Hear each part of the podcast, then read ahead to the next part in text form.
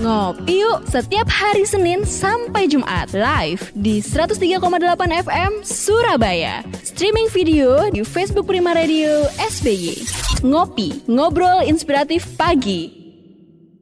103,8 Prima Radio Surabaya Musik Enak Seharian Selamat pagi sahabat Prima Berjumpa lagi bersama saya Ira Nathanael di Ngopi Ngobrol Inspiratif Pagi Dan tentunya saya juga mau menyapa buat uh, rekan-rekan radio di luar Jawa yang sedang merilai siaran kami. Halo apa kabar rekan Raw FM yang ada di Padang Sidempuan, sahabat Tri FM Kota Pinang, rekan Patra FM Kota Duri, sahabat Kandis Radio Riau, pendengar si Radio Maros, sahabat Tapanuli FM Sibolga Sumatera Utara, teman setia Klik FM Bangli Bali, serta sahabat Radio Gibel Muaru Jambi. Hari ini tema ngopinya Sehat Negeriku Tumbuh Indonesiaku karena hari ini adalah hari uh, Kesehatan Nasional 2021 dan kita bersama narasumber kita dari Rumah Sakit Mata Fatma ada Dr. Lukito Prabowo. Selamat pagi, Dokter. Selamat pagi, saya. Ada Bapak Denny Adi Nugroho selaku Supervisor Marketing. Selamat pagi, Pak Denny. Pagi, Mbak Ira. Ya, ini momen ini uh, menjadi salah satu semangat ya Pak hari ini karena Hari Kesehatan Nasional di tengah pandemi yang uh, saya bilang belum berakhir, tapi uh, so far sejauh ini Indonesia bisa termasuk fighting ya dalam menghadapi COVID-19. Nah, Pak mungkin bisa perkenalan dulu atau memberikan wacana edukasi buat sahabat Prima dan pendengar yang lain sebenarnya Hari Kesehatan Nasional ini uh, momentum ini bisa menjadi apa ya semangat kita bisa menjadi motivasi kita untuk kesehatan nasional. Ini bukan hanya semakin baik tapi merata untuk seluruh lapisan masyarakat khususnya untuk bukan hanya mereka yang di kota besar tapi di daerah-daerah terpencil. Silakan Pak Lu kita dulu mungkin. Ya baik uh, Mbak Ira.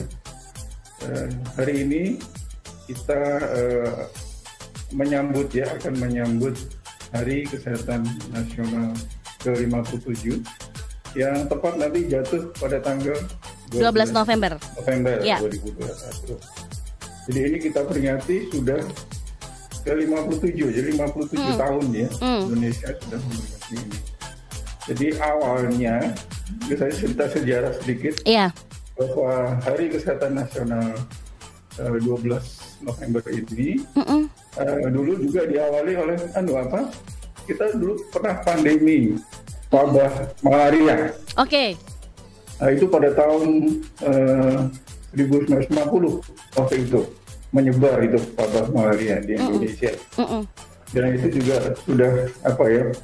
Men, uh, banyak uh, penduduk yang meninggal saat mm -mm. itu sampai mm -mm. ratusan ribu. Mm -mm. Nah, pada tahun 59 Presiden Soekarno uh, ikut jadi ikut mengoperasi pembasmian malaria ini dengan menyemprotkan zat yang namanya DDT waktu itu. Iya. Nah, kemudian pada tahun nah, waktu itu tahun 59 itu tepat juga di tanggal 12 November. Mm -mm. Nah, tahun 1964 sudah terkendali wabah malaria itu sehingga uh, pada tahun 1964 itulah awal diperingati Hari Kesehatan Nasional dan mulanya di karena Presiden Soekarno waktu itu yang men, uh, sosialis apa namanya saya iya saya dan uh, simbol, secara simbolis dia juga hmm. ikut uh, menyemprot waktu itu. Oke. Okay. Jadi, nah ini uh, Hari Kesehatan Nasional ini momentum karena kita di masa pandemi, yeah. Pemerintah ingin uh, apa ya mengajak seluruh elemen, seluruh elemen bangsa ya untuk bekerja sama, berkolaborasi, gotong royong mm -hmm. untuk uh, melawan COVID. Yeah. Jadi uh, jadi seluruh ya berserta dengan pemerintah, Kementerian Kesehatan untuk uh, melawan COVID dengan akan memperluas cakupan vaksinasi COVID-19 dengan juga tidak uh, melupakan protokol kesehatan. Protokol kesehatan. Protokol kesehatan. Oke. Okay. Ya, jadi sekarang udah uh, apa ya? 7M termasuk vaksinasi. Iya. Protokol kesehatan itu. Jadi ingin kita uh, pemerintah ingin membentuk kalau sudah cakupannya makin luas, mm -mm. kita bisa membentuk herd immunity di masyarakat sehingga penyebaran uh, COVID-19 ini bisa terkendali dan Indonesia tumbuh untuk maju terus. Ya, ya. demikian. Pak Denny mungkin mau menambahkan. ya, ini kan memang uh, dalam rangka menyambut HKN Hari Kesehatan Nasional ya. ke 57. Uh, memang di situasi kayak seperti ini memang kita udah berjibaku selama dua tahun hmm. mungkin karena COVID-19. Yeah. Um, tentunya uh, kita sendiri Rumah Sakit Mata Fatma memang uh, sedemikian mungkin untuk membantu pemerintah yeah. dalam menanggulangi ini. Uh, mulai dari sosialisasi mm -mm. protokol kesehatan kepada mm. masyarakat, uh, kemudian uh, vaksinasi, sosialisasi vaksinasi. Mm -mm. Jadi semua semua elemen masyarakat harus divaksinasi. Yeah. Kemudian uh, penyediaan uh, pelayanan tracing mm -mm. saat gembar-gembarnya kita sediakan. Uh, banyak. Jadi kita semua memang judulnya gotong royong. Yeah. Saling semangat menyemangati Betul. kan bahu membahu ya bahu membahu yeah. untuk mengatasi apa COVID-19 ini. Gitu. Jadi meskipun uh, rumah sakit mata Fatma istilahnya orang taunya cuma rumah sakit mata tapi uh, dalam hal COVID, dalam hal menghadapi pandemi ini juga punya peran uh, di luar pemeriksaan mata saja ya Pak ya. Tapi juga tadi yeah. ya seperti uh, vaksin, terus penyediaan swab dan sebagainya seperti itu ya yeah. Pak ya. Oke. Okay. Nah tadi Pak Lu kita juga sudah bilang bahwa sebelumnya tuh sebenarnya kita ini pandemi COVID ini sebenarnya bukan yang pertama karena sebelumnya juga yeah. sudah pernah mengalami. Nah berarti uh, kalau kita uh, flashback lagi berarti sebenarnya Indonesia bisa dibilang dewasa dan siap ya Pak dalam menghadapi pandemi sebenarnya. Cuman karena ini virus baru yeah, yang ya oke. Okay, mungkin dari kacamata seorang dokter nih Pak Lukito bagaimana nih sebenarnya menghadapi virus yeah. baru? Dan ini ini jadi pertanyaan saya nih orang awam ini pasti berpikir jangan-jangan next nanti karena sama seperti kita juga berkembang bermutasi nah virusnya juga makin pinter nih berarti kita juga mau nggak mau nanti next jangan-jangan ada yeah. lagi nih sakit lagi yeah. apalagi nih virusnya bagaimana ini Pak dari kacamata seorang dokter iya eh, kalau kita lihat ke belakang memang yeah. eh, ini beda sekali ya Bayangnya mm. kalau dulu kelihatan itu mm. eh, apa namanya penyakitnya. Iya. Jadi penyakit ini dibawa oleh nyamuk. Nah kalau sekarang nggak kelihatan. Nggak kelihatan gitu. Okay. Ini baru betul-betul baru. Walaupun uh, coronavirus ini uh, pendahulunya ada. Jadi influenza, flu itu mm -hmm. juga coronavirus. Iya. Ya. Tapi mungkin karena itu ya makin anu makin bermutasi. Virusnya makin pinter juga ya Pak ya. Iya pinter ya. Jadi ya ini memang uh, ya, sesuatu yang baru kita memang uh, dunia masih belajar juga ya, termasuk virus. Indonesia ya Pak. Iya, jadi sebetulnya virus itu nggak sengaja bermutasi, Mbak hmm. Ira. Hmm. Jadi dia kalau uh, menginfeksi terus dia bereplikasi, mem memperbanyak diri. Iya. Dan itu dia nggak bisa, anu apa kadang-kadang ada yang tidak mengkopinya nggak beres gitu. Okay. Jadi bentuklah virus yang baru. Yeah. Nah ini varian baru. Iya varian baru sehingga mungkin ini varian ini yang malah lebih ganas dari varian sebelumnya. Padahal kalau Jadi kita tahu flu itu udah banyak ya Pak ya macamnya kan sebelum yeah, COVID-19 yeah. ini. Nah, betul uh, untuk Indonesia sendiri bisa dibilang sih uh, untuk dari segi medis kita ini kan sekarang kita udah masuk negara maju ya Pak ya. Nah, untuk perkembangan di dunia medis sendiri apakah Indonesia bisa dibilang juga uh, maju juga nih Pak untuk dunia medisnya kita. Baik dari segi SDM ataupun dari segi peralatan yang ada mungkin di rumah sakit-rumah sakit, mungkin termasuk rumah sakit Mata Fatma, apakah kita bisa dibilang siap juga nih Pak? Kalau kalau nih kita nggak minta nih ini pandemi COVID-19. Kalau kalau iya. nih Jangan sampai ya amit-amit ada lagi nih Pak. Apalagi virusnya katanya makin pintar nanti bermutasi lagi tipenya. Nah, bagaimana Pak Lukito? Iya. Uh, mungkin uh, ada beberapa yang anu ya mengenai uh, alat deteksi ini itu uh, ya ada di beberapa mungkin hanya di kota-kota besar yang uh, alatnya lengkap ya, yeah. tapi kalau uh, ini memang belum merata Mbak Ira. Jadi memang kita Indonesia masih perlu terus PR untuk, ya Pak. Uh, PR kita ya ke depan. Yeah. Apalagi Jadi, untuk daerah-daerah terke, apa terpencil, terpencil ya Pak, tidak ya, bisa kita sulit. jangkau ya. Pak Denny mungkin menambahkan Pak? Iya, jadi kalau kalau di diperkirakan mungkinkah ada virus lagi atau mungkinkah ada uh, jenis lain pandemik, lagi mm. pandemik lagi ya tentunya kita tetap acuannya protokol kesehatan karena yeah. memang uh, kebutuhan protokol kesehatan ini sebuah kebutuhan masyarakat yang memang harus dilakukan untuk ke depannya. Jadi nggak bisa dihilangkan begitu saja. Betul, Jadi yeah. tetap dilakukan, tetap dilakukan. Yeah. Yeah. Jadi jangan jangan sampai setelah pandemi turun terus protokolnya turun juga jangan ya, ya, ya. jadi tetap menjadi kebiasaan jadi iya. menjadi kebiasaan gitu. okay. jadi aku apa pemerintah memang ini ya mas saya nambahin yeah. ya mbak Ira yeah. jadi pemerintah uh, memang ini apa uh, menambahkan untuk memacu karena kita semua elemen harus ikut ya elemen mm -hmm. bangsa ini harus mm -hmm. ikut jadi membuat gerakan masyarakat hidup sehat mbak Ira jadi yeah. itu ada tiga pilar sebetulnya yang akan dibangun oleh uh, Kementerian Kesehatan dan pemerintah ya. Mm -mm. Itu adalah paradigma sehat, pelayanan kesehatan yang merata dan jaminan kesehatan yang mumpuni.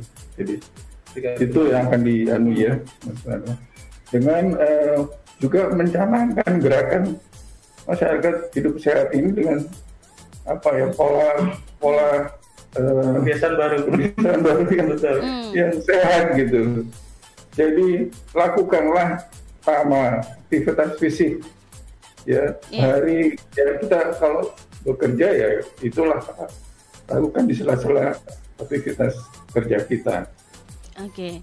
ya, itu uh, istirahat yang cukup tidak merokok makanan yang bergizi jadi empat sehat lima sempurna kalau bisa. Tapi jangan lupa juga makan sayur dan buah. Yeah.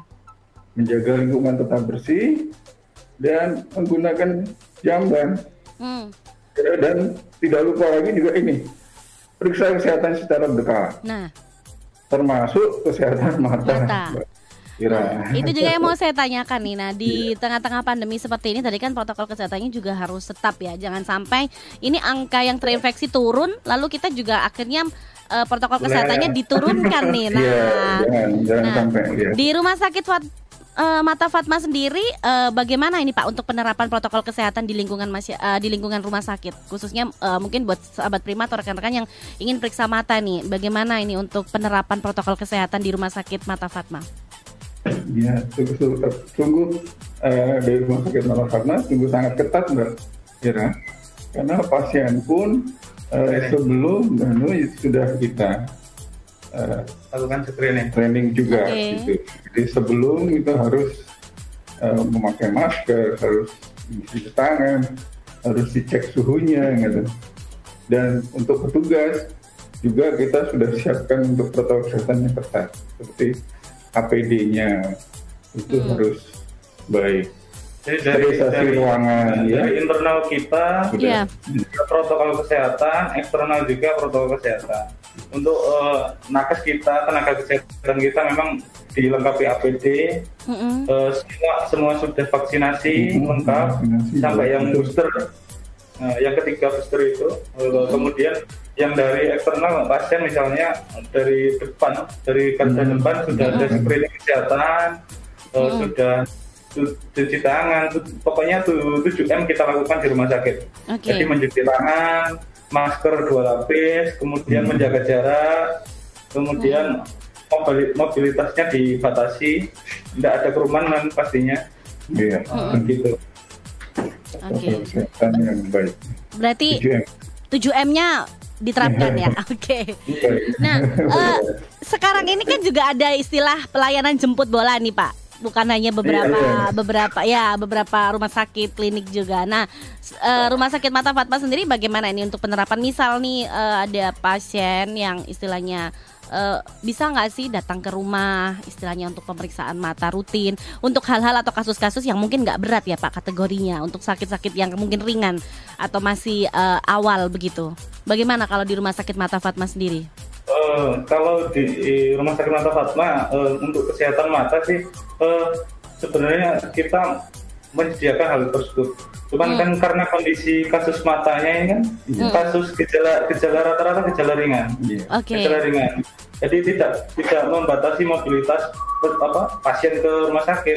Mm-hmm. Jadi kebanyakan tetap datang ke rumah sakit. Mm-hmm. Hanya saja kita menyediakan bahwa ada fasilitas untuk uh, screening apabila didapati. Terindikasi terinfeksi COVID-19. Mm-hmm. Jadi kita melakukan swab antigen itu home care secara okay. ke rumah. Mm-hmm. Yeah. Kemudian uh, kalau kegiatan kita uh, karena ini masa-masa pandemi masa-masa daring jadi mm kebanyakan kebanyakan kan penggunaan gadget tinggi. Iya yeah, iya. Yeah. jadi kita kita sering uh, melakukan kegiatan di sektor lingkungan kita mm -hmm. di wilayah kecamatan kita. Jadi ada penyuluhan kesehatan mata di era mm. pandemi. Ke sekolah-sekolah begitu atau ke jadi kita ke ke kelurahan, okay. jadi ke masyarakat, ke desa gitu. Mm -hmm. Jadi penyuluhan kesehatan mata, mm, kemudian deteksi dini. Jadi deteksi dini untuk masyarakat yang memang sering mm -hmm. menggunakan gadget di era pandemi ini. Mm -hmm. Gitu. Kita terjun terjun kepada masyarakat, tentunya mm -hmm. dengan protokol kesehatan. Mm -hmm. Gitu. Oke. Okay. Gitu, nah, Mbak Ira.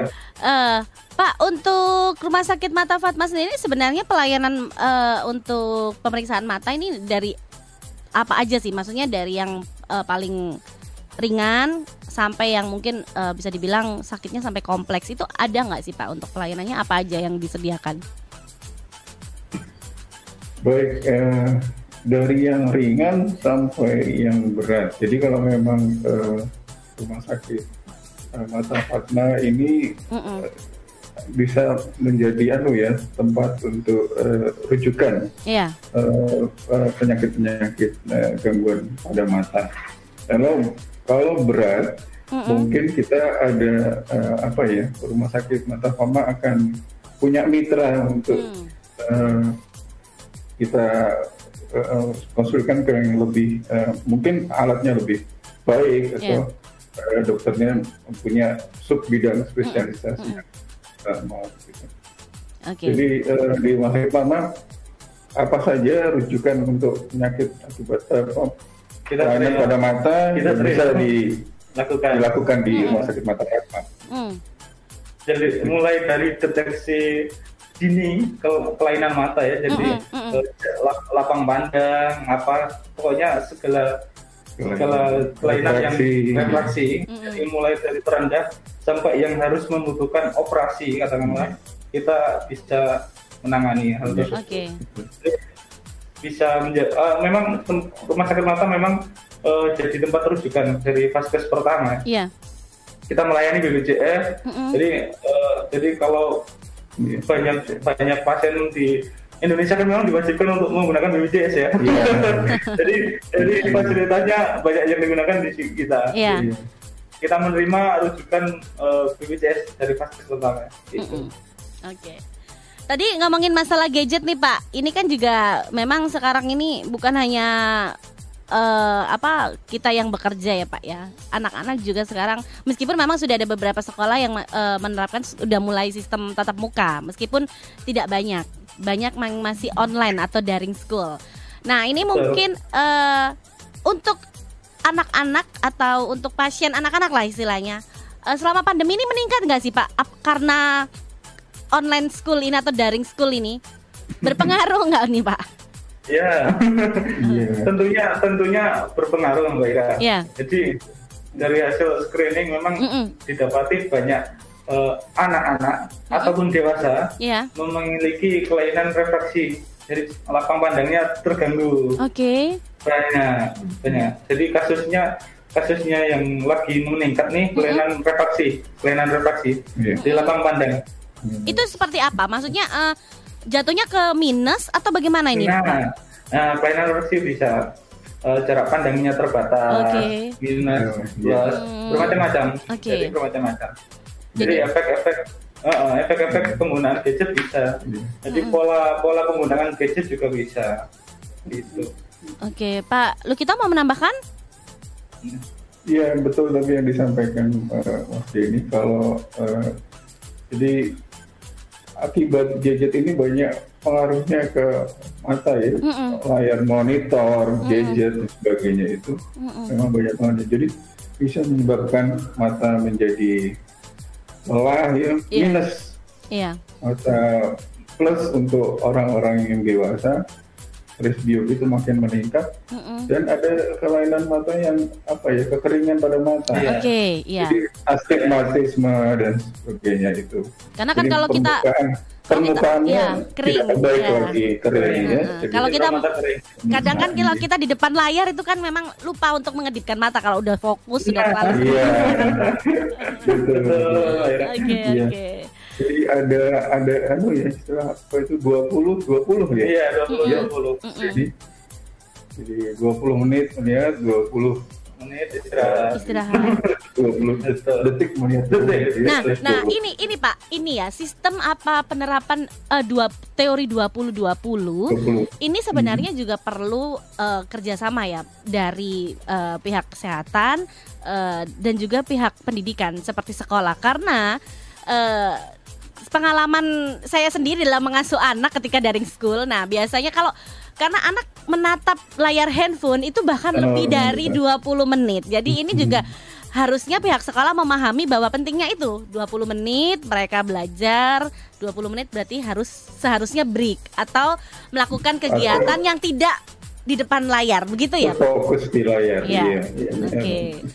Uh, ada programkah Pak dari Rumah Sakit Mata Fatma yang uh, seperti melakukan tadi kan selain penyuluhan ke kelurahan, apakah menggandeng juga seperti instansi, uh, tenaga pendidikan, sekolah dan sebagainya?